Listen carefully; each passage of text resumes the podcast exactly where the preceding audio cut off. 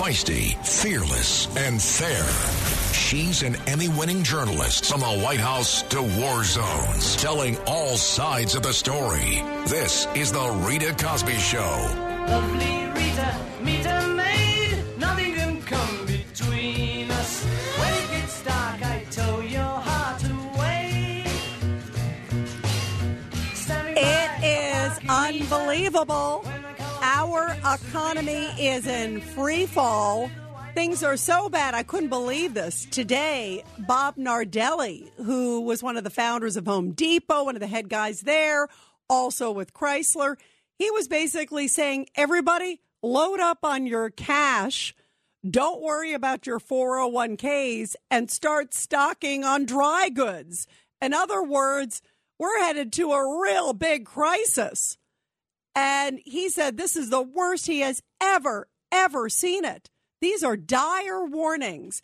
And as we saw today, the Federal Reserve raised the interest rate. And by the way, in just a few minutes, we are going to talk to great economist Stephen Moore, uh, who is also a great radio host and also at the Heritage Foundation to get his take on all of this and also the policies of Joe Biden because despite the numbers that even a second grader can figure out that we're in trouble, the Fed clearly sees it. Mom and dads, everybody, when you go to the grocery store, when you go to fill up your gas tank, it is clear that we are in big time trouble and things are so bad that even CNN's analyst, Harry Enton, had this to say. Take a listen to CNN. Th- this inflation in, in context, how bad is the surge in prices? Um, it's awful. I mean, it's awful, and how people feel about it is even worse. You know, you look at the consumer sentiment right now, and what do you see? This is the worst consumer sentiment ever measured by the University of Michigan, going all the way back since 1952. Wow. Wow, you even hear it. This is CNN. This isn't a conservative network. This is a liberal network who clearly sees the facts are so bad that even they have to admit it. And then the CNN analyst kind of put some more context to it, and it didn't get any prettier for this president. Take a listen to that. And in terms of why are consumers feeling this bad? Well, it's pretty clear why they're feeling this bad, and that is because the consumer price index is the worst it's ever been in a midterm cycle since 74. It's the worst it's been in any uh, presidential cycle or midterm cycle since 1980. So it's not much of a surprise. And in the middle of all this, as the numbers and the costs go up and the inflation goes up, well, Joe Biden's poll numbers are plummeting. They are officially now worse than Jimmy Carter's numbers. Jimmy Carter's numbers on inflation, remember, were really bad. And at this time in Jimmy Carter's presidency compared to President Biden, guess what? President Biden is three percentage points worse on the economy and the inflation as Jimmy Carter. Jimmy Carter's going, woo! I'm not the worst president in American history with inflation. I'm alive to see this. You know, he's cheering tonight. But the rest of us are not. Take a listen. Here's a little bit more from, again, CNN. And wh- how does President Biden's performance rate? Awful. I mean, that, that, I knew that was the answer. The answer is awful. I mean, you know, I'll compare it to Carter at this point in his presidency, right? Look at the disapproval rating Joe Biden has on inflation right now. It's over 70%. Carter, Carter was not even there at this point in mid 1978. When you're doing worse than Jimmy Carter's doing in the minds of Americans on inflation, you know that they're holding you responsible for the conditions that are currently on the ground that are hurting Americans in their pocketbooks. And you know, it is so incredible. Our president today sends a letter to big oil companies and says, you know what? You have to hurry up. We need your help. You are getting greedy. These are the same companies that he lambasted, that he just bashed left and right on the campaign trail. He's just living up to his campaign promises. When he was on the campaign trail in 2019, he said, We will kill fossil fuels. We will stop drilling. We will, you know, go after them. There will be no fossil fuels. It'll be a dead industry. He's on tape saying it over and over and over again. And now he has fulfilled his campaign promise. And has made it so tough for the oil industry to even operate in this country. The ones that are still operating, because remember, he killed the Keystone, he refused to drill in Alaska, he refused to drill in the Gulf of Mexico, all of that, even as recently as May. And yet he won't admit it's his crazy green energy policies that have caused this. This guy is in such denial. And take a listen. He was at the AFL CIO yesterday, and he's getting darn right angry about everything. This year, by the end of the fiscal year, we will have cut the federal deficit by another $1.6 trillion in one year. One year. So when they come to you and talk about big spenders, let them know. Almost $2 trillion in deficit reduction. I don't want to hear any more of these lies about reckless spending. We're changing people's lives. Yeah, you're changing our lives, but not for the better, Joe Biden. And the fact that he is first blaming Putin, then he blames meat industry. Now he's blaming oil industry. It's like everybody but himself. And in the middle of it all, we've got Debbie Stabenow and even Jennifer Granholm, by the way, the energy secretary, pushing to say, gosh, this is really a good time to go for electric cars. Are you kidding me? Buying a $60,000 electric car right now. They're trying to what? Persuade people to make this enormous investment when they're worried about putting food on the table? Like these crazy policies are switching us over to their crazy green energy ideas? Are you kidding me? And he's going to go over to Saudi Arabia next month with like a tin cup and start begging this is so embarrassing. And this president has been so shameful in the finger pointing and the blame game on everybody but himself. And I want to hear your thoughts tonight. It's 1 800 848 9222. 1 800 848 9222. What do you make of the fact he is blaming everybody but himself? And he will not admit that right now his green energy policies that he promised to the far progressive left, all the squad folks, all of those folks on the campaign trail, he will not admit that that is a huge mistake and has felt basically brought America to its knees. And to me, that is really shameful. And he's not going to change his policies. Doesn't look like he's going to change his policies.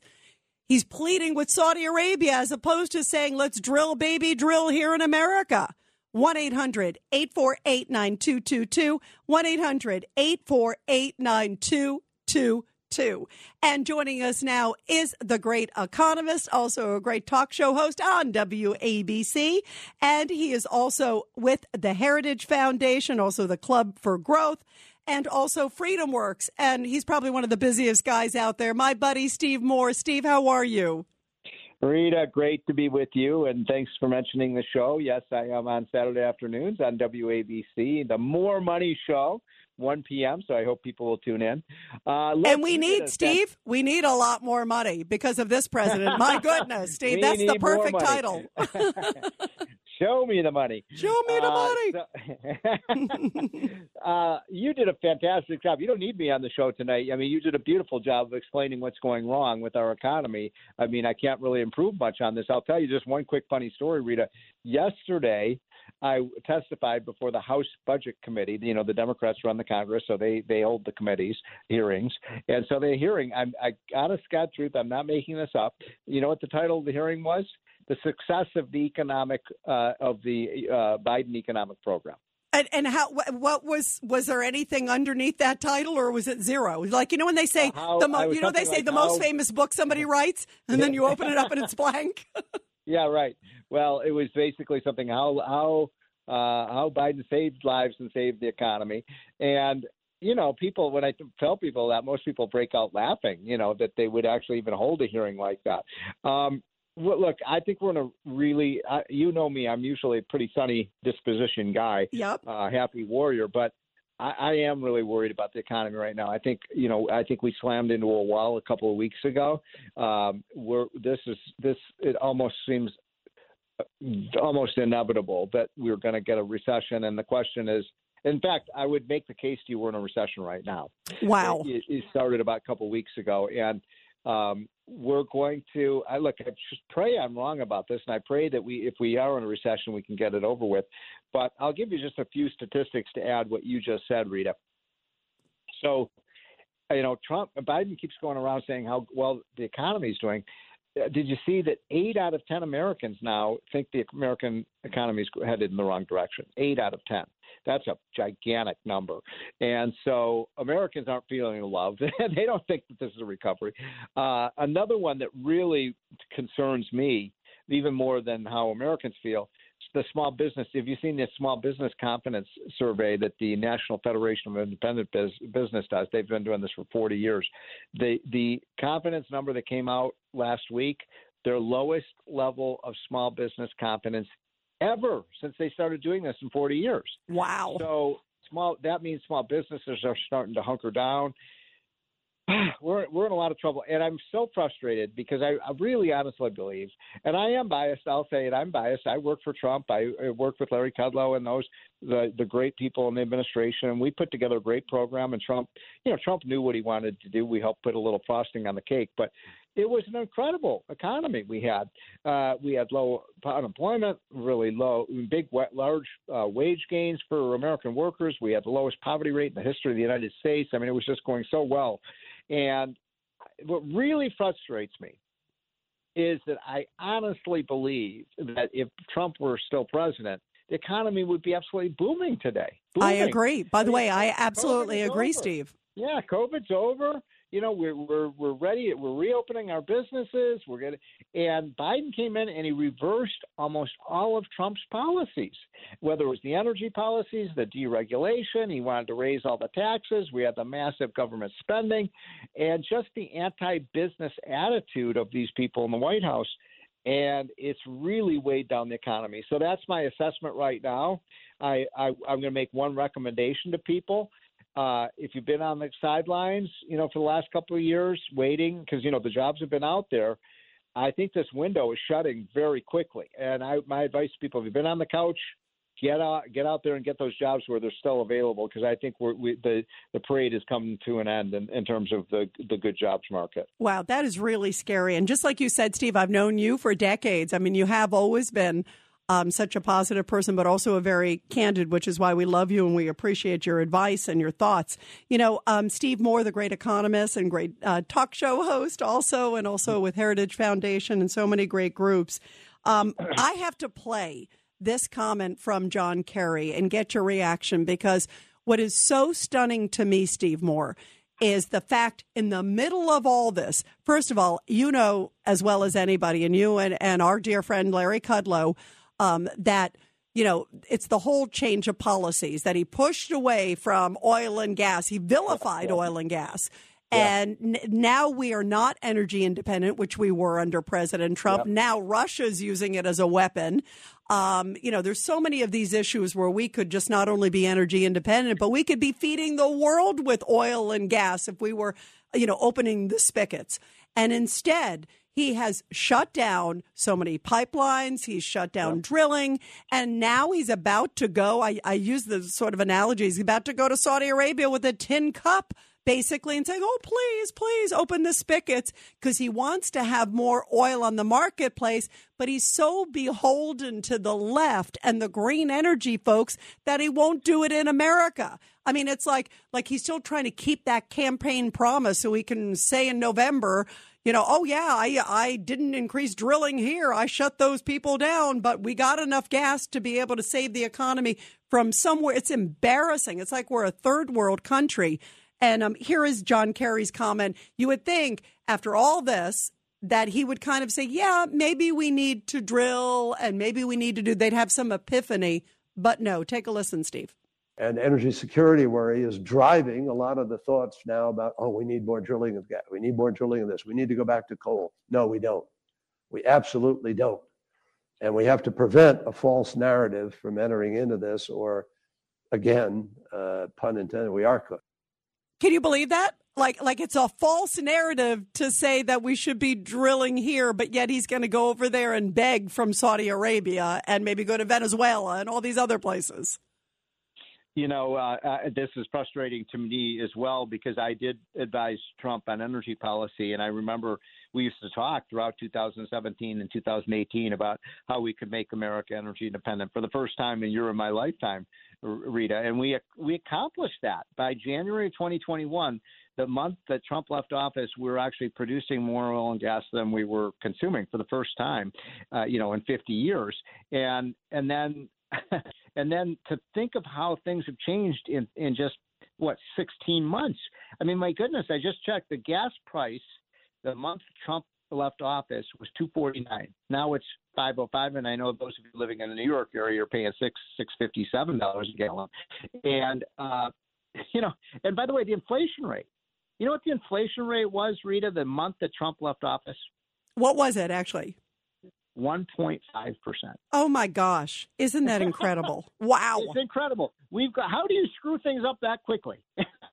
well, you, you two words. Two words, Joe Biden. Joe Biden and he's so screwed up this economy.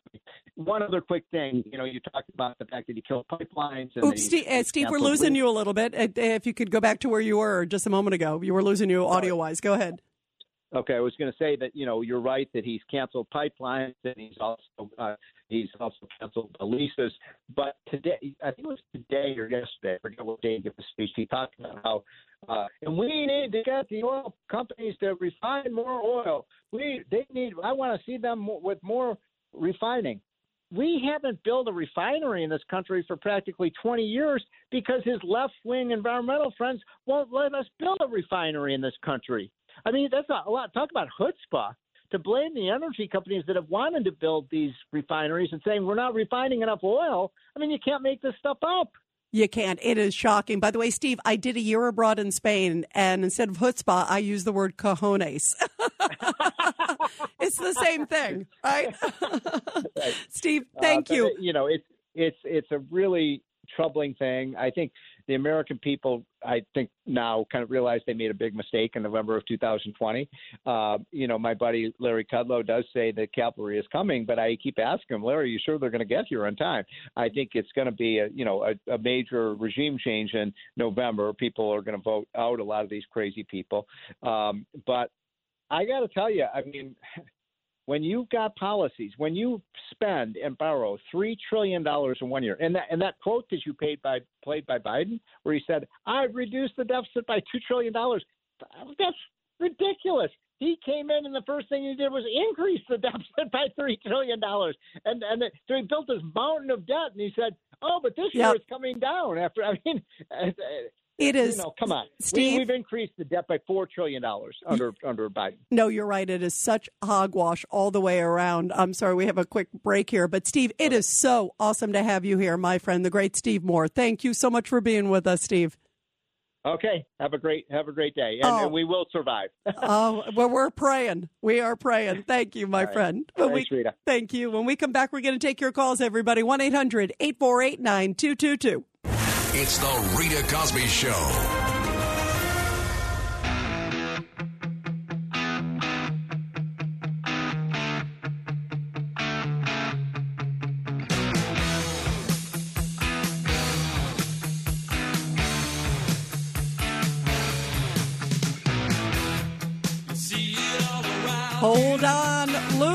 But actually, it should be hold on tightly to your cash because things are not looking good in the U.S. economy. You just heard what Steve Moore just said. He's one of the great economists out there. He just testified yesterday before Congress. And he said, as our buddy Larry Kudlow often says, the cavalry's coming, meaning the midterms, and then, of course, 2024. And Steve just added, but I hope it gets here in time. Isn't that a scary premonition when you think about where we are at right now and just how complex and what a mess the economy is. But if you listen to President Biden, things are just great. Take a listen. Since I took office to your help, families are carrying less debt nationwide. They have more savings nationwide. More Americans applied for new small businesses last year than ever before in American history. And if anybody believes that, I have a bridge to sell you because that is a bunch of bupkis. 1 800 848 9222. 1 800 848 9222. Let's go to JC on line one. Go ahead, JC from Pennsylvania. He's got some. He's he is. It's unbelievable. Okay, he. I, I express myself. You got to express yourself, JC. You're on the air. Go ahead. Yeah, somebody, somebody said if he was Pinocchio, his nose would wrap around the planet three times. He has some nerve, and I am so angry. He must think the American people are so stupid, and he's talking about greedy. How dare he? He is the greediest one. They are the greediest ones. They steal our money. They take our money. They give it away. They give it away to the illegal aliens. They give it away to the lefties teaching critical race theory, gender. And, uh, and you know, JC, JC, you had a great point because you're right. It is very greedy and incredibly selfish to also say that, hey, you know what? Um, we want green energy and we're going to lose a whole bunch of jobs and we're all going to lose our wallets. Rita Cosby is on. Show presents Back the Blue. And in tonight's Back the Blue segment, which I love, where we always get to honor our great law enforcement, our great men and women in uniform. Trooper Toni Schuck in Manatee County, Florida, beautiful place to be, has officially now returned to full duty status, and that happened today after recovering from injuries that she sustained during the Skyway 10K in March. The Florida trooper was struck by a DUI driver while she was trying to protect runners during the Skyway 10K race. A woman drove through the barricades and through the roadblocks uh, for the race, hitting the trooper who was trying to stop her from driving into the runners. So she was a real hero. And she was injured, of course, very seriously at this time. 46 year old Toni Schuck. After having risked her life to save others, the county commissioners also officially declared March 22nd, 2022, Trooper Toni Schuck Day, stating that Trooper Schuck selflessly placed her vehicle and her own life directly in the path of the drunk driver who was speeding toward runners participating in the Skyway 10K, and that she is truly a hero. Thank goodness she's okay and now has returned to full duty status. And I love that she has a day named after her. Very, very appropriate. Well, what I think is not appropriate is that President Joe Biden is like playing the blame game. He is blaming everybody. He's blaming Republicans. He's blaming Putin. He's blaming big oil now. He's blaming the meat producers. It's like he'd blame his grandmother if he could. You know, he'd blame whoever he could because the economy is tanking and his policies are not helping America. I mean, how is it helping America to stop the drilling?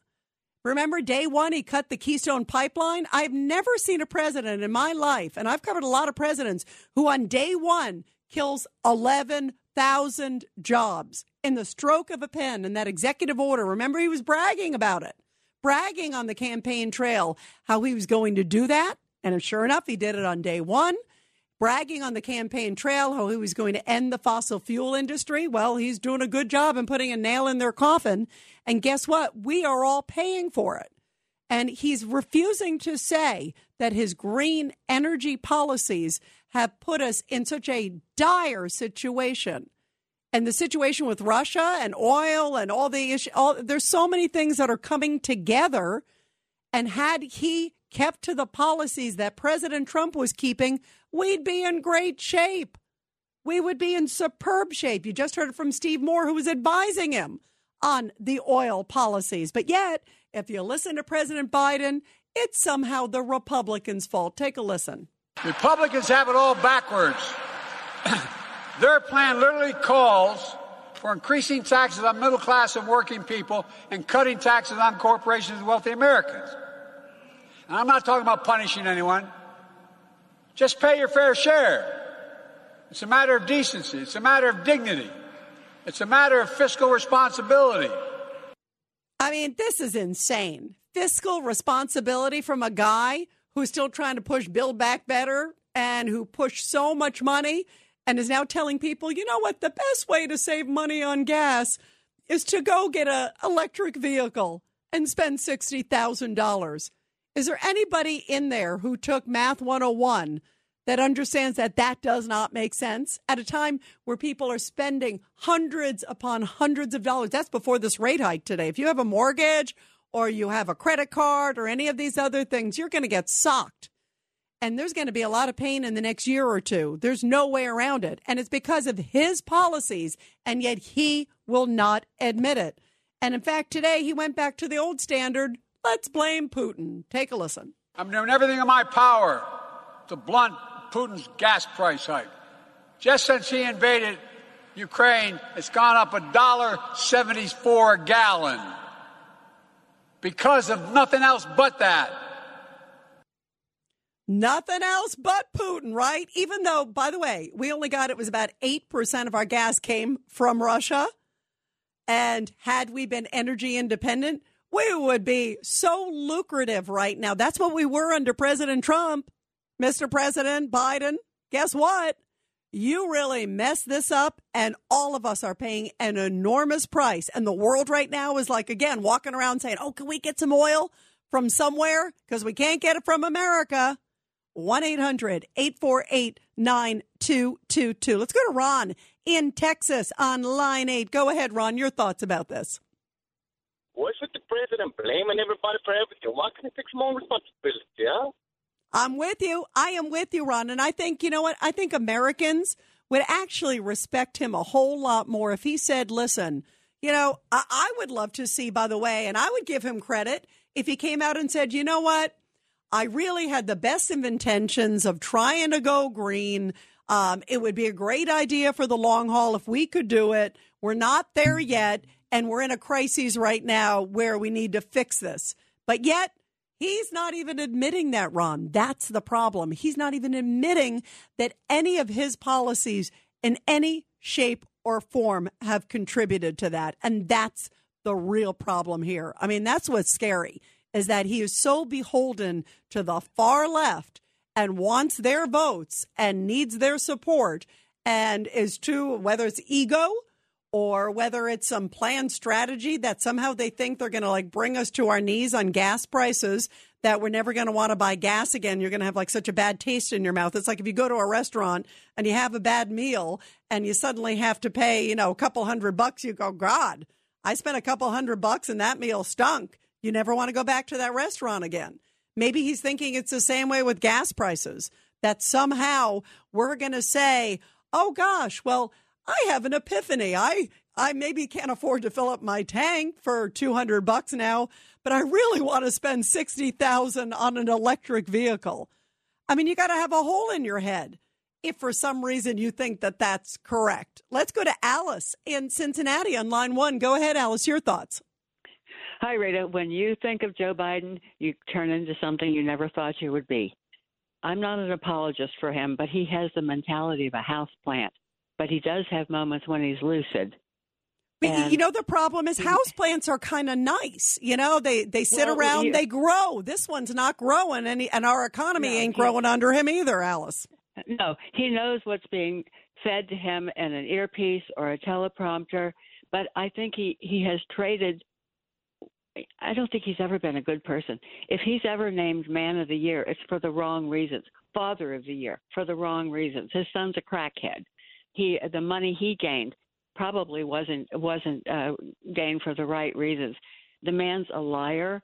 Uh, when you see him ranting and raving, uh, you know, it's just it's it's pathetic. And now he's going to go to Saudi Arabia, hat in hand, and these are the people while he was campaigning, and that he said he's going to turn them into pariahs, and he's going to ask for oil. And you know what's you know what's amazing, Alice? You you hit it on the head. He's going to go over there and ask for oil. And for some reason, does it make any sense to anybody when we're all in the same climate, we're all in the same world, that if the goal is less, you know, dirty oil, you know, dirty drilling, all these things that you know the green uh, movement is pushing, if that's the deal, it's so much dirtier in Saudi Arabia. So getting it from somewhere else, and then he could say, well, I cut back in America as if that doesn't pollute the world. You know, it's coming from somewhere else and it's coming from a place that's dirtier. Yeah, uh, you know what I'm saying? It's it it just defies logic and it's all for politics and and it would be it would be funny if it wasn't so tragic and if you look at the numbers today, I mean you see the fact that we've had the biggest hike you know, uh, in what? It's been almost 30 years. We have the highest inflation rate in almost four, 40 yeah. years. I mean, these are stunning crisis numbers.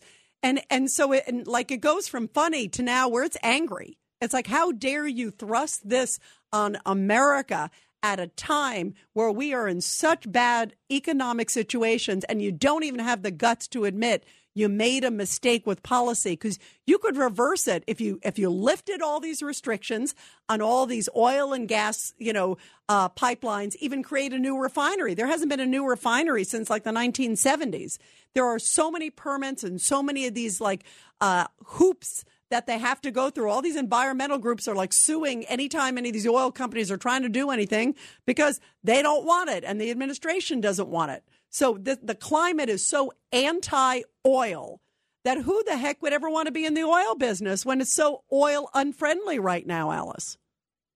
They're making it impossible to even start up an, an oil business or whatever. They've canceled all these contracts. It will take probably a couple of years, from what I've uh, read, for them to just get it started again. Did you did you hear Jennifer Granholm's uh, speech uh, last week about uh, how we we have to get used to uh, the new normal, whatever. And with a smile on her face, a very calm, gentle voice. Yeah, it looks like something out of 1984 or Brave New World. Remember that? Yes. They had this calm voice telling you, "You will like this." Wow, Alice, that's actually a really good analogy. Alice, thank you very much. And you're right. And she also came out just recently and said, you know what? Oh, it could be worse. You know, she was just asked, I think it was on uh, Joe Scarborough's show this morning. She also was asked, hey, you know, what do you think this is really bad? Again, you got Morning Joe, who's not exactly, you know, a, a Trumper in any short form. He's the exact opposite. He hates Trump. Um, and he's come out and said, God, these are bad. She goes, oh, it could be a lot worse. You know, it's like, uh, are you kidding me?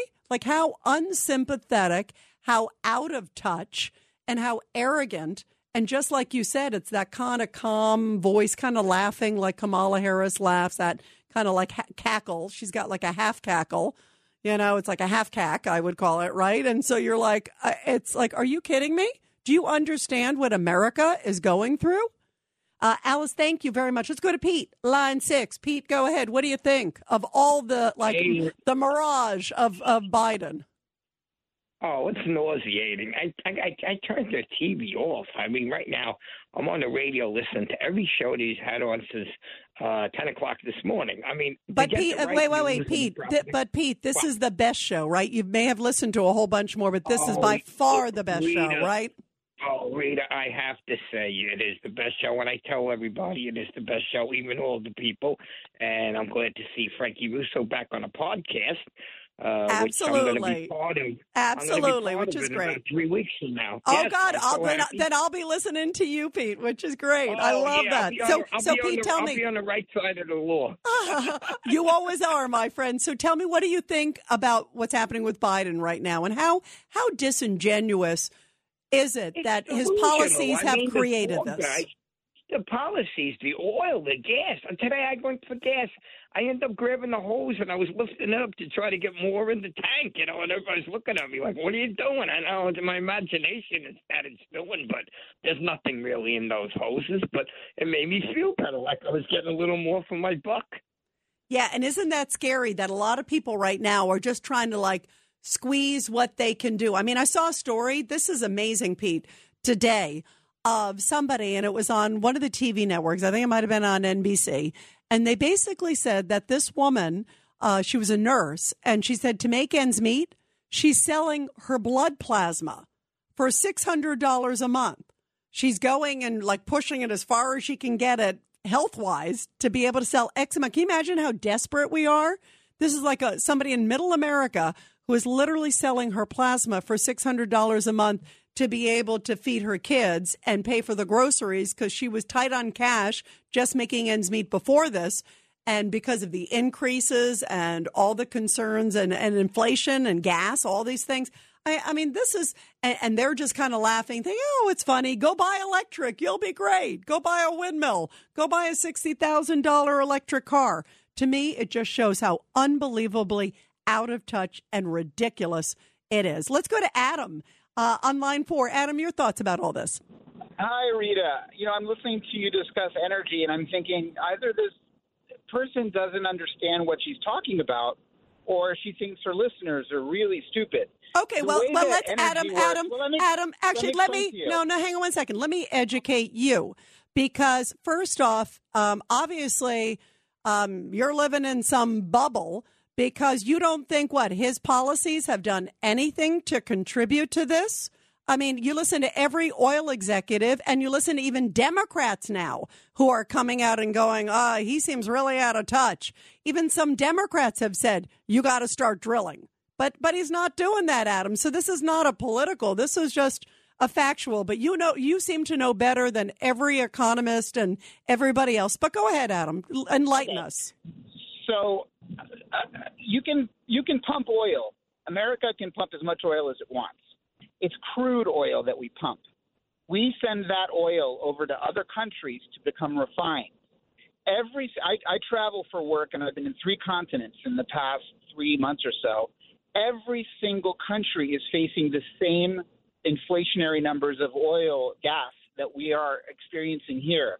It has nothing to do with us pumping oil here and yet somehow I don't understand how you're not able to to to sort of like make make that that logical leap. There is no relationship to what we pump as to what is developed into actual gas prices. Okay, well, two well two shipped. reasons, Adam. With all due respect, I actually listened to about maybe ten thousand other oil experts um, who've traveled a lot more than three continents and aren't you know uh, you know sitting there like armchair quarterbacks. These are people who are intricately involved.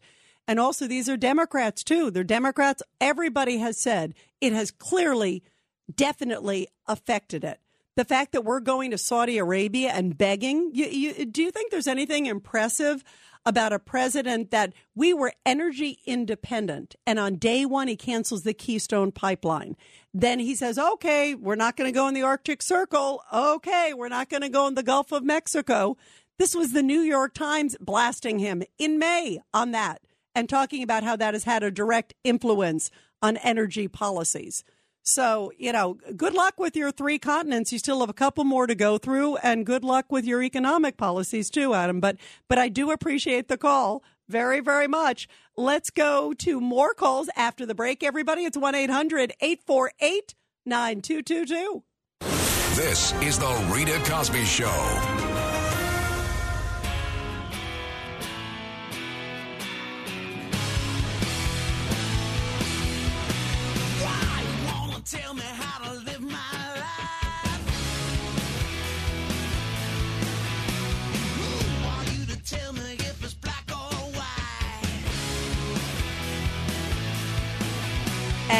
Bon Jovi telling us to have a nice day, but it looks like it's going to be a lot of rough days ahead. And things are so bad, despite what Adam, who I think is drinking tonight, who seems to think things are great with the economy.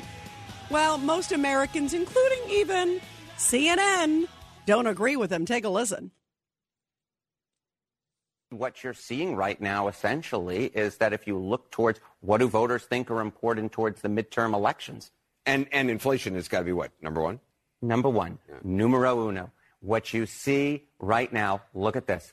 48% say the most important issue in their vote for Congress is the economy. Gun violence is not anywhere close. Abortion's not anywhere close. Immigration, which Republicans were going to want to run on, not anywhere close. And guess what? Eight out of 10 Americans are disappointed with this president, with the economy. That is disastrous, worse than Jimmy Carter. And guess what? He just seems so out of touch and will not admit that his and the far left leaning Democrats' green energy policies in very much created this moment. 1 800 848 9222. Let's go to Pete on line six. Go ahead, Pete. Your thoughts about this. Hey, Pete. Hello? Hey, Pete, you're on. Go ahead. Okay, Rita, you can hear me, right? Yep, go ahead, real quick. Okay, listen, the, I'd like to know why the Republicans are not doing their job and screaming impeachment. Well, I can tell you. I can tell you why. regardless Of the, regardless of, of, of who's next in line, Kamala Harris. Well, at this point, yeah. I won't even call him a man. All right, he is a force of nature, an evil force of nature that should be removed. He's not going to step down. He's not going to resign. Donald Trump got impeached. He didn't do anything wrong, and they, and they, they, impe- they impeached, dragged us through the impeachment process.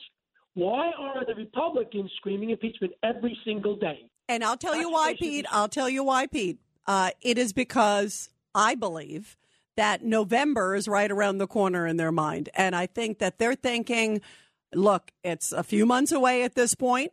Uh, they just got a, a seat, a big seat in Texas, at least short term, with the Congress there that flipped it to red. I think they're thinking it's going to be bright red after the midterms. That's what the Republicans are hoping. And then in that position, then they may be in charge of the House. They may be in charge of the Senate, and then they can certainly do things like that and do a whole bunch of things. But right now, they really can't do anything. They can sit and say for it, they can call for it, or they can do it, but it's just words at this point because they have no control. You know, they're a minority right now. But if things change and the numbers change, they claim they will do that. And we'll see if they will. It'll be interesting to see. Let's go to Nokel on line three. Go ahead, Nokel, your thoughts. Yeah, good evening. You asked me yesterday what I was drinking and what I had in my house to drink. You know, what, what did Rudy Giuliani give you to drink? Let me tell you something. Joe Biden is don't if you want to blame him for something, there's only one thing you could blame him for, and that's for not passing the BBB Build Back Better plan because that way we would have been ahead with, with green energy and more people would have electric cars and we wouldn't need so much gasoline as we need now, so we wouldn't have the inflation crisis. Let me tell you something. President Trump had COVID 19 and he did a disastrous job with it because he didn't tell the American people about it when he knew how, what a terrible epidemic it was until it was too late and people were dying already. All right, wait, wait, wait, wait. No, wait, people- Hold on one second. Two things. First off, yeah, I'm not sure what what you're talking about with Rudy because uh, Rudy was on the show last night, and we even had other people uh, who were uh, calling in and aware, and basically said that he was sober. You know, when when the whole thing happened at the White House. So I, because Rudy's not here to defend him, I will. Um, and he said that that was absolutely not true, and that other people were saying the same thing. It's just because people were upset because they had a different opinion about the election than he did. So that that's I think where you're trying to do the little lowball slime of him there. Now, number two, um, you talked about uh, Joe Biden. You are kidding me that you think the solution is more spending. The problem is he has overspent at this point, and that's why they're trying to cut back on the spending. And God help the economy. Unfortunately, if they pass the Build Back Better plan, which he is trying to still do, just as you point out, um, you think more green energy is the solution? We have to really look at where we are right now. When you're looking at all the factors and where the economy is, you got to put America first. You got to put the American worker. You got to put American citizens. And that to me is so out of touch to say, yeah, go spend 60,000 on an electric vehicle. That's really going to save it all. You need to work with Jennifer Granholm and, and wave that magic wand and pretend that things are going to get better, Nokel. Feisty, fearless, and fair. She's an Emmy winning journalist from the White House to war zones, telling all sides of the story. This is The Rita Cosby Show.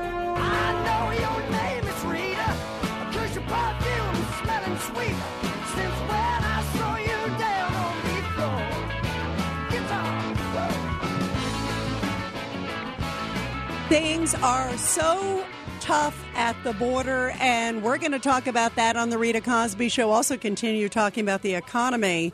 And also, by the way, the war on cops. This is just a really tough time in America with a lot of big issues on the horizon. And the new thing that we are seeing about the border, this is stunning because you go back to September and remember those images of the border agents who work so hard. They are dealing with historic numbers of people crossing the border. They're dealing with all the issues of the policy by the Biden administration. They're basically babysitters because they're just dealing with so many numbers coming in and so many confusing policies and a lack of enforcement led by the Biden administration. I mean, that's another issue, of course, is border that people are going to be thinking about at the midterms and beyond. And remember back in September when there was the allegation of those guys on horseback, the border agents, and there was a huge group of Haitians that were underneath the Del Rio Bridge. They were in Del Rio, Texas. And there were allegations that the border agents who were using the reins, you know, that they were using to basically direct the horses. Anybody who uses who's on horseback, I have a lot of friends who are on horseback or have farms, talk about how, you know, you just basically use the reins. That's how you steer them.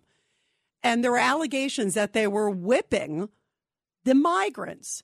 And there was a shot that was taken, a photo, and it looked bad on the surface. You go, God, I, you know, it just the visual didn't look good. And yet the photographer came right out and said, no, no, no, no, no. They weren't using whips. They weren't whipping the migrants. They were just steering the horses back like what you normally do. And in fact, they're on horseback to try to see if they can get some of these people who, if it's hot weather and they're up in the mountains, first of all, to try to locate them, obviously, if they're crossing illegally. And also, often there are people up there that have no food, no water, trying to save them, too. So uh, the horseback is actually a very valuable tool for law enforcement. But yet, remember, the border agents were maligned and they were smeared and they were everything else, especially by people like Maxine Waters. Remember what she said back in September? Take a listen. And we're saying to the president and everybody else, you got to stop this madness. And I want to know, in the first place, who's paying these cowboys to do this work? They've got to be gotten rid of. They've gotten to be stopped. It cannot go on. And so I thank all of you for being here today. Write the story. Tell the story, the story. about what is going on. And let people know that they're trying to take us back to slavery days and worse than that worse than slavery. And then remember, Kamala Harris also echoed that sentiment and said that there will be a dear price to pay for those border agents. Well, first of all, I've been very clear about the images that you and I both saw of those law enforcement officials on horses. I, I, I was outraged by it. I, it was horrible and, um, and, and deeply troubling. There's been now an investigation that is being conducted, which I fully support, and there needs to be consequence and accountability. And she also echoed exactly what Maxine Waters went, which is just outrageous. Human beings should not be treated that way, and as we all know, it also evoked images of some of the worst moments of our history where that kind of behavior has been used against the indigenous people of our country, has been used against African Americans during times of slavery. And um, so I'm glad to, to know that, that Ali Mayorkas, the Secretary of the Department of Homeland Security, is taking it very seriously. Isn't that unbelievable? Basically saying they were racist, it evokes slavery. Well, they said they were going to investigate it right away. And now, many, many months later, the agents have apparently been cleared of any criminal activity, anything technically wrong in that regard. And so everybody thought, okay, well, it's just going to blow over, that maybe there'll be an apology because I got so publicly smeared, remember, as a result of that. Uh uh uh uh. Here it is. Now we are finding out today, and this is stunning, and we're going to talk about this later on in the show, that now we are finding out those border agents, those hardworking border agents who were smeared and maligned, and yeah, they were, quote, cleared of charges. Now they're going to be facing some sort of disciplinary action as a result. And people are going, whoa, whoa, wait, how can that be? Why would there be any disciplinary action if there are no charges, if they were cleared of everything? Well, guess what? Doesn't it sound like maybe they needed to try to say, well, we can't totally let them off the hook because then we would have to admit we're wrong. Could it be a lot of politics that are going on here? That to me is disgusting. They are throwing these poor agents under the bus because they're trying to justify their own incorrect allegations as opposed to saying, We're sorry, we made a mistake. And they know there's not enough to criminally charge them or do anything like that. So let's try to find another way so we can kind of justify that with these comments that we made somehow could have been appropriate. And border agents are livid. The Border Agents Union says there will be an enormous public fight when this happens, and they're anticipating it's going to happen at any moment, that they will fight any sort of administration, basically, maybe suspending them, maybe terminating them. I mean, that is outrageous. Not saying they did anything wrong, but trying to find something that maybe fits so they can justify why they smeared them so bad. This to me is outrageous, and we're going to talk about this later on in the show. Meantime, speaking of angry, because I'm angry about the way they're treating the border agents, well, Joe Biden is angry about people being upset with the economy. Take a listen. This year, by the end of the fiscal year, we will have cut the federal deficit by another $1.6 trillion in one year. One year. So when they come to you and talk about big spenders, let them know. Almost $2 trillion in deficit reduction. I don't want to hear any more of these lies about reckless spending. We're changing people's lives. He is changing people's lives, but for definitely the worse and much worse, especially with the new interest rate hike, the major hike that is really going to sock it to anybody who has a mortgage, anybody who has a car loan, uh, credit cards. I mean, it is going to get really ugly. And Joe Biden refuses to admit that his policies created this. And we talked about the border. You got crime, you got the economy. Well, guess what this spells? Things are so bad that even CNN is saying this is a great time to be a Republican come the November midterms because they're predicting it's probably going to be a red wave. Take a listen. When you look at your generic congressional ballot, so put it all together, right? We're going to make this giant stew for you. What do voters feel right now? Look at this. On the generic congressional ballot, we're just looking at the best Republican positions dating all the way back since 1938. This is the best I repeat, the best Republican position on the generic congressional ballot, basically of all time. The best Republican generic congressional ballot since 1938? I mean, that's stunning. I didn't think Joe Biden could hit any records, but he is as the worst president basically ever. 1 800 848 9222. 1 800 848 9222. Let's go to Robert on line four from Philly. Go ahead, Robert. How you doing, Rita? Good to talk to you. And I was, and as always, enjoying your show, listening. You know, I usually don't call, but I hear things.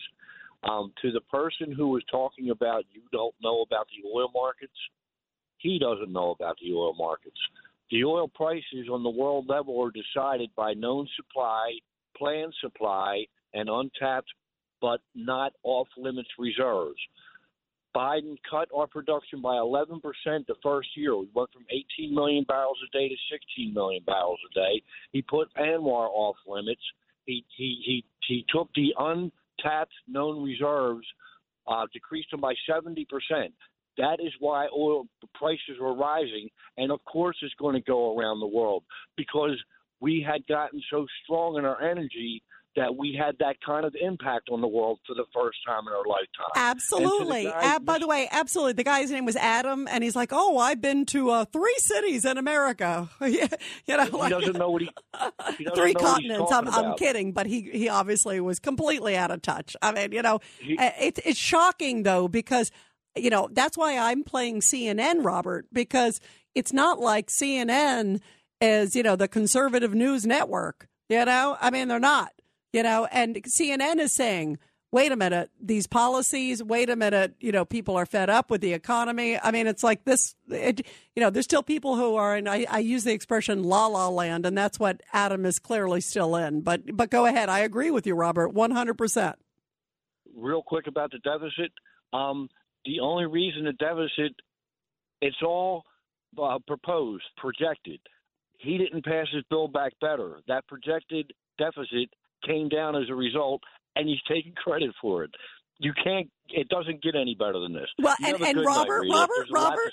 Yeah, thank you. By the way, Robert, you know, to add to what you just said, he also is like, well, I've created the most jobs. Well, it's because he came in during COVID. You know, that's like, you know, like I could pull my grandmother off the street and suddenly the world opens up. And yeah, you would be creating a lot of jobs, but it's not because of him. It's because the economy came back. If a business is closed and suddenly it opens, obviously that's good news, but it could have been 20 times better, you know, if he had kept us energy independent and especially given all the dynamics. I mean, I would turn right now, you know, uh, and if I was interviewing the president, President Biden, I would say, wait a minute, you're sitting there blaming Putin.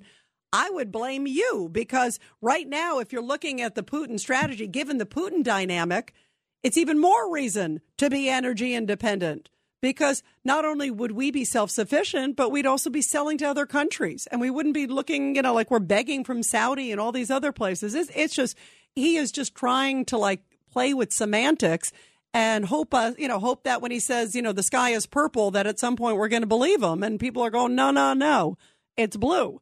Uh, but boy, is he crazy, Robert. I, I agree with you. Thank you very, very much. Let's go to BJ, line two. Go ahead, BJ, your thoughts real quick, BJ.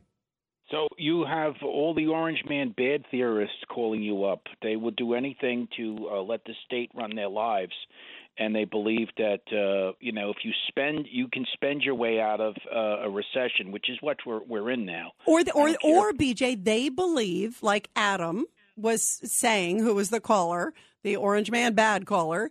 Um, he basically believes that you know, oh, nothing Biden has done has contributed to this. It's like, um, are you kidding me? You know, I mean, it's it's actually shocking, and, and it's an insult to the average American, whatever political strife you are, and it's an insult to the people who are having a hard time gassing up their car and paying their rent.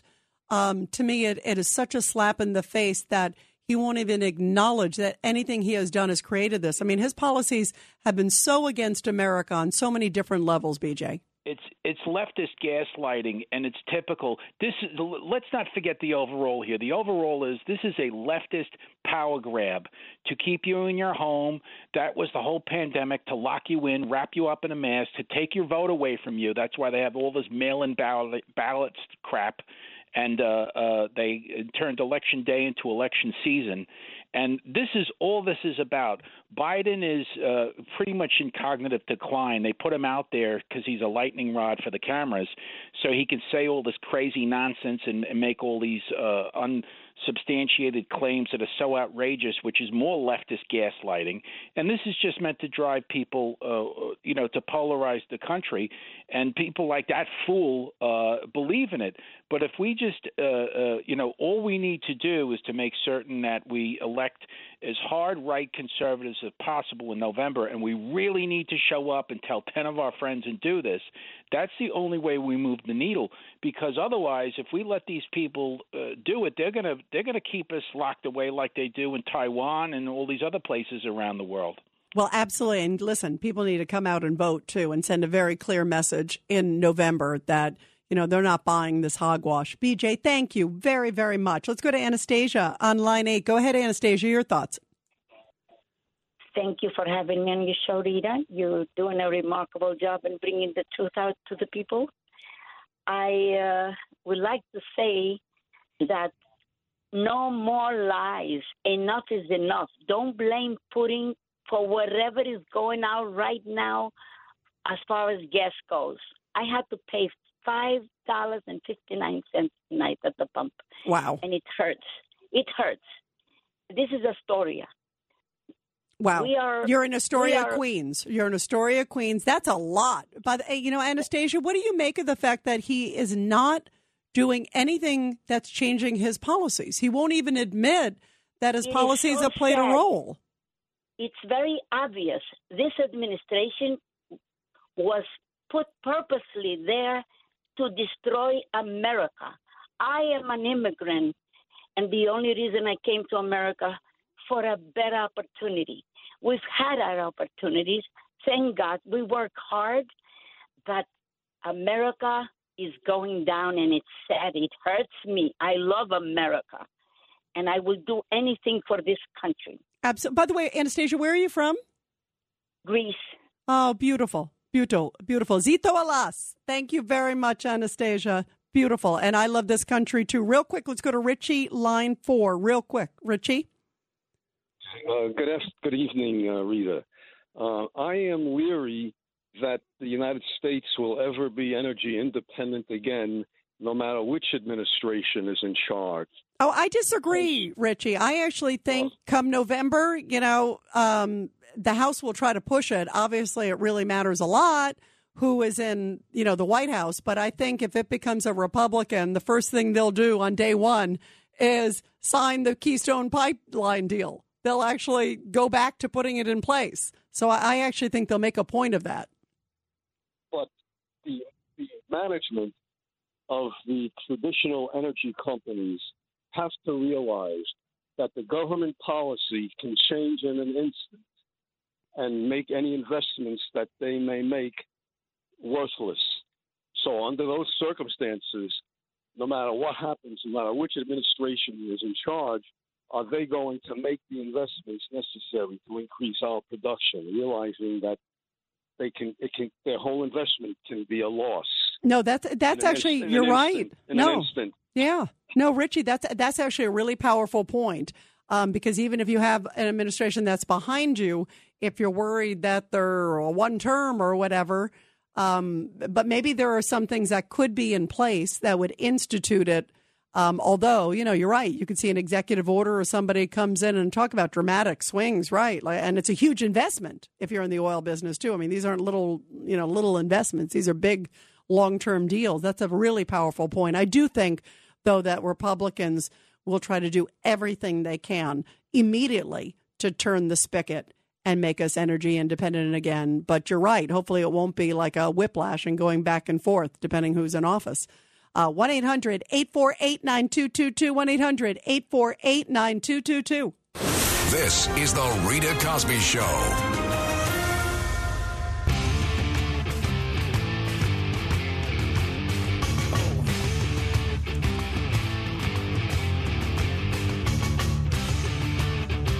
And we are talking about Biden's disastrous policies and the fact that he is in such denial.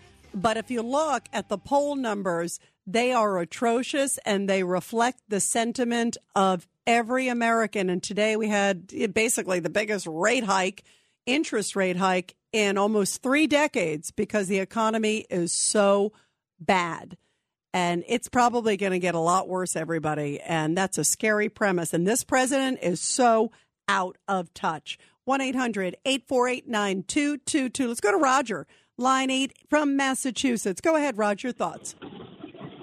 Yeah, hi. Well, first of all, thank you.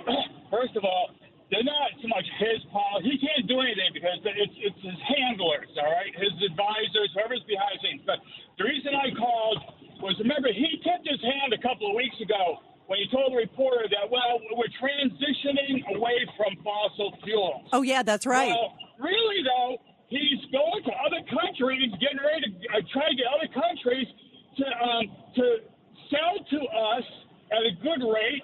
And so I've never heard anyone ask the following question: How how come um, they're, they're, they're in other words, our North American oil is uh, just as clean, if not cleaner, than oil from around the world. Uh, we have an EPA. And so it has nothing to do with climate change, really, because he's going to, to, to dictator countries. He's going to places where probably uh, where the environmental impact is worse. Absolutely. When we pull Roger, oil out of the ground. Roger, you hit it on the head. Exactly. That right. He's going to where the standards are much worse, it's dirtier, and we're all in the same planet. So how is that helping the planet? It, that's why I'm saying it is all politics. So we can say, guess what? It's cleaner in America, or I made America a little more green. Meantime, everybody, when we come back, I want to get your calls and your thoughts on the fact that now border agents are being made scapegoats because now it's coming out that even though they won't be charged, they were cleared of whipping the migrants. Remember those images when they were falsely accused? Well, now they're going to suffer some administrative repercussions because the Biden administration doesn't want to admit they were wrong. Rita Cosby is on. The Rita Cosby Show presents Support Our Heroes.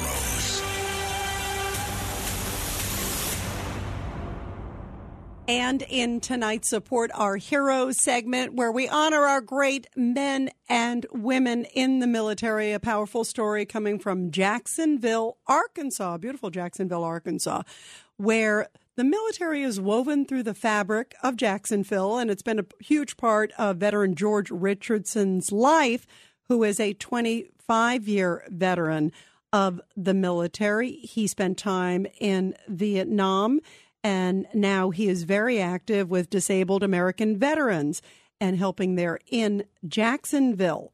And it was a surprise to him, as it's supposed to be, when the commander of the DAV's Jacksonville chapter presented a custom made quilt to honor his service. Uh, they said, You're going to be honored with something special. And he said, Oh my gosh, this is bringing a tear to my eye. Somebody else deserves this more than me. I feel really humbled. What a beautiful reaction. And they said, No, we do it because we love our veterans, we love you, and anything we could do to shine a light on your service. How beautiful that they are doing this. He received it, by the way, on Flag Day, of course, which was this week on June 14th. And it is their way that they try to do every year to honor different veterans for their service and for protecting our nation. And how beautiful uh, to give it to a guy like this who was so humbled and so appreciative too of his service. A 25 year veteran, George Richardson. And bravo to him and all the veterans and also the DAV for making sure that they continue to get honored after their service. I love this. Well, we're talking about service and we're thinking about also so many folks who are with the military who are also helping there at our border region. And I think about the tough job that our border agents have. It is unforgiving. They're dealing with just horrible situations right now. They have an administration that is pushing for open border policies. Right now, by the way, what is believed to be the biggest caravan ever is coming towards the U.S. border. It is Haitian migrants primarily in this major, major caravan that is heading to the border because guess what? They're seeing a big old green light, a big neon light saying, come on in. And they're worried what could happen if Title 42 gets withdrawn. Remember, a judge forced the Biden administration to keep it in place. That's that health provision. The Biden administration said, oh, no, we don't need that. They wanted to make the border even more open. But they've been forced by the courts time and time again. And speaking of the Haitian migrants, remember that image of the border agents, and it looked like they were potentially whipping the Haitian migrants back in September. Those are all those ones who were sleeping under the Del Rio Bridge. And right after they crossed, remember, it was that enormous caravan, mostly of Haitians, that came through in September. And you saw this image, and at first it was like, what is that going on? And the Biden administration right away jumped to conclusions and smeared these agents and basically said they're racist, that they were overbearing. Uh, how dare they treat the migrants, the people that were crossing illegally this way? And I think the worst person who smeared them was Maxine Waters, Congresswoman of California. Remember, she said this. And we're saying to the president and everybody else, you got to stop this madness. And I want to know, in the first place, who's paying these cowboys to do this work? They've got to be gotten rid of. they've gotten to be stopped. It cannot go on. And so I thank all of you for being here today. Write the story. Tell the story, the story. about what is going on. And let people know that they're trying to take us back to slavery days and worse than that. That's outrageous. And then the president of the United States then slammed the border agents on horseback. Remember this? It was horrible what to see, as you saw. To see people treated like they did, horses really running them over, people being strapped. It's outrageous. I promise you, those people will pay. They will be, uh, an investigation underway now, and there will be consequences. So I promise they will pay. Now let's fast forward. They said there was going to be an investigation that would last a few days. Now it has been several months later, and it turns out that they've been cleared of any criminal charges. They've been cleared of no wrongdoing. Basically, basically said there is no wrongdoing here. So everybody thought, okay, well, maybe at some point they'll get a formal apology because they certainly deserve it from the administration and Maxine Waters and a lot of other people too. But they're not getting that. And guess what? It comes out today that it looks like they will face now some disciplinary action, that it's not good enough that they're getting off scot free. Because remember, it turned out that they didn't have whips after all. Even the guy who took the pictures said, wait, wait, wait, this is, they're being falsely accused. They didn't have whips. There was the horse reins. They were using the horse reins to kind of steer the horses. What are you talking about? And this is outrageous. So, talk about politics. What is it? The Biden administration, as we're talking about all these policies with green energy, they won't admit they did anything wrong there. And they won't admit that they smeared the border agents. So, somehow they have to come up with some sort of charges against them to justify why they smeared them so bad. As opposed to saying we have a horrible open border policy, it's been a disaster, and we apologize because we misunderstood the image. And I'm glad they're being cleared. And thank you, law enforcement, for all your hard work at the border. But they're not going to get that. They're probably going to get either terminated or suspended. How outrageous is that? Well, listen, this is Art Del Cueto, and he is head of the National Border Patrol Council. And he said, when this comes down, these quote disciplinary actions, they're going to really fight it tooth and nail. They said all heck is going to break loose at the border. And these agents are fed up with this administration. Take a listen. A lot of these politicians, they'll be the last to say, you know, hey, thank some of these agents because they're doing a good job. It, it's easier for them to attack them, to bring up false accusations, and for this administration to be vindictive politically against these individuals. Mm. Isn't that sad that it's all about politics, they believe? And this is what Senator Ron Johnson had to say, too, as well. Because the Biden administration has to find scapegoats.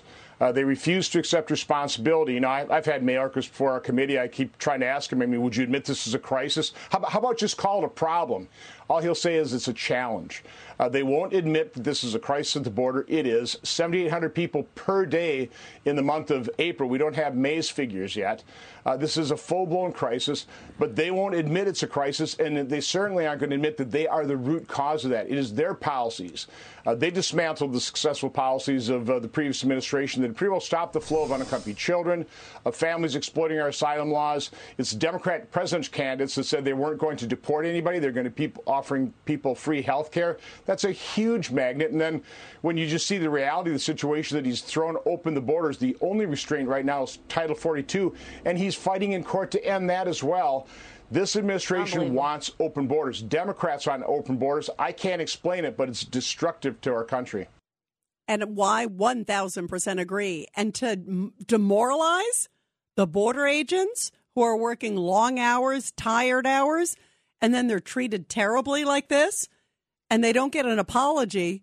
They get some sort of a political repercussion because this administration can't admit that they smeared them for no reason? I mean, this is crazy. What kind of a world are we living in that people who are trying to protect us on the border are getting smeared and getting falsely accused? They get cleared, but that's not good enough. They have to like kind of fabricate some charge now to basically justify their smearing against them.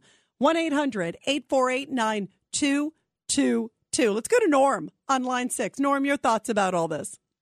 Yeah, hi, Rita. Um, yeah, I mean, the the previous uh, soundbite you had there that yeah, the Biden administration they want to eliminate border agents uh, because they want to eliminate the border. um, but, oh, that's you know, I, by the way, Norm. You just hit a really interesting point. Do you believe? That that's what it is. That like you know, basically, so nobody wants to be a border agent. Just make it so bad. Is that? Yeah, that's an interesting yeah, point. Well, I mean, look, I I have I have a friend uh, who I'm trying to convince him to call you. He's not a border agent, but he's a custom agent. He he worked on the border, and it was it's it's it's very demoralizing. It's quite it's quite a miserable job anyway, um, in in a lot of ways.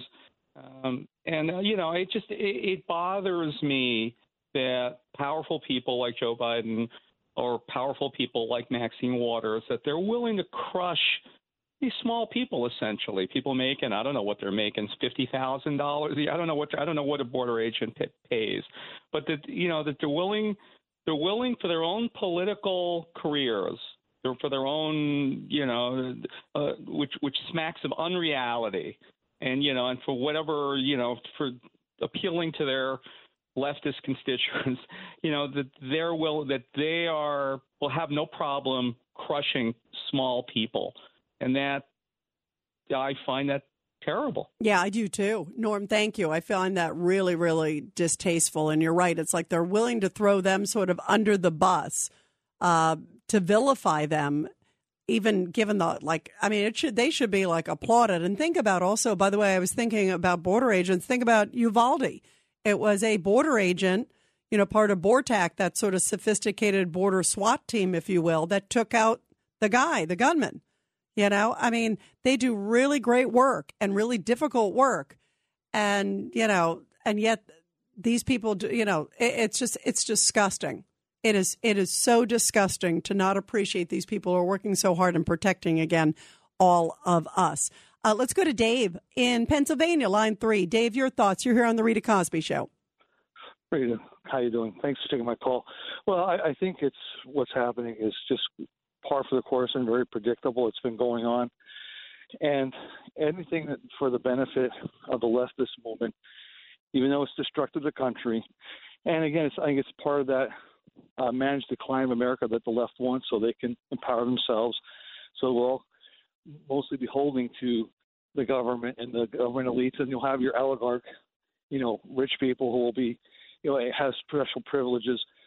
So, I mean, it doesn't surprise me, and I think it's it's despicable, like the prior call, the prior caller saying they're willing to destroy small people uh, for the sake of their own political careers and interests. Yeah, they have no conscience at all. And how sad is that, Dave? I mean, that that just dispirits people who are working so hard and trying to protect all of us. That's why it's so heartbreaking. Uh, you know, to me, when I hear all this, it's just it is unbelievable, and I just think it. I think it's sad. I think it is really, really sad. Um, we go now, by the way, from the war on border agents to sadly the war on police, and to me this is just horrible. It's sort of, you know, is some of the same. It's this it's this vilifying, it's this nasty and things have gotten really dangerous by the way everybody with police. I wanted to talk about this tonight because it's so dispiriting. You know how much I love our law enforcement. One of my favorite segments that we talk about every night on the show is Back the Blue because I think it's so important to protect and support our border agents and our men and women in blue in all shapes and forms. And I just saw a new number today, which is stunning that now the amount of murders of police officers are up this year compared to two years ago, 20%. There has been an enormous amount of tax on police officers. In 2022, this year, 156 cops have been shot, 24 killed. 24 law enforcement officers killed. And the last day or so has been deadly in America for police officers. And it's heartbreaking to me. And I know for all of you, because I know you love our police too, and you're such big supporters of them. And I was seeing what had happened in El Monte, California, where two officers went in to a hotel. There was a report of an incident there. They went in to protect a family and to go in to help other people. And they were ambushed and two of them lost their lives. It is heartbreaking. And this comes at a time where there are reports across the country, including at the NYPD, uh, where they are losing police officers in droves who don't want to join the force anymore. They're retiring, they're leaving early because they just feel so demoralized. And this defund the police movement, this anti police sentiment, uh, is just really hitting its peak, and it's hitting its peak in major cities across the country. And this war on police and these people who just feel it's okay to open fire on police who are there. This story is heartbreaking of what happened in El Monte, California in the last 24 hours. Take a listen to the mayor there, Jessica Ancona, describing these two heroes who just lost their lives. Heartbroken doesn't begin to express the loss that we feel with the news that two of our police officers were shot today in the line of duty. As our officers do on a daily basis, they were acting as the first line of defense for our community members when they were essentially ambushed while trying to keep a family safe. How outrageous is that? Two officers killed in the line of duty. And this comes as there was one in Phoenix that we talked about on the show yesterday. A woman, a police officer, who thank goodness had her vest on, her bulletproof vest on, because somebody literally came over to her and tried to open fire on on her vest, they believe, actually saved her life. Her bulletproof vest saved her life. She is fighting for her life tonight, but they believe she's going to pull through. But talk about all of these terrible attacks. This has to stop. How much do you think this defund the police rhetoric is adding to it? How much do you think this demoralizing of law enforcement officers is happening to it? And how much do you also think at a time now where crime is skyrocketing, they're arresting people, they are arresting the bad guys and they're showing up back on the streets. And then they're not getting paid a lot. They don't feel they have, you know, communities and they don't feel they have leadership in a lot of these cities that have their back and now their jobs are getting more and more risky. What do you believe is contributing to this, and how do we turn this very dangerous tide? First and foremost, to support our police, that's pivotal, and also to make sure that they're there to protect us. We got to have people who want to join law enforcement. And what incentive do they have when they see how risky it is? Think about also what happened you know, remember in New York where the two law enforcement officers lost their lives? They went down the hallway to talk to the guy, the woman's son, and he opens fire on them. And now we're hearing about what happened here in El Monte, California. I would love to hear some for, from some former law enforcement officers to get your take on how we turn this dangerous tide around and protect our police and protect our communities. It's 1 800 848 9222. 1 800 848 9222. It's the Rita Cosby Show.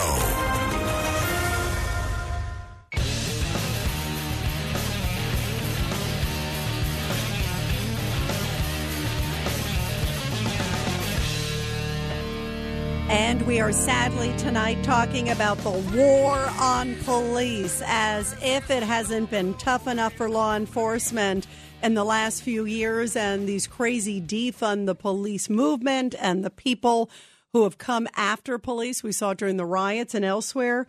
Now, some really stunning numbers.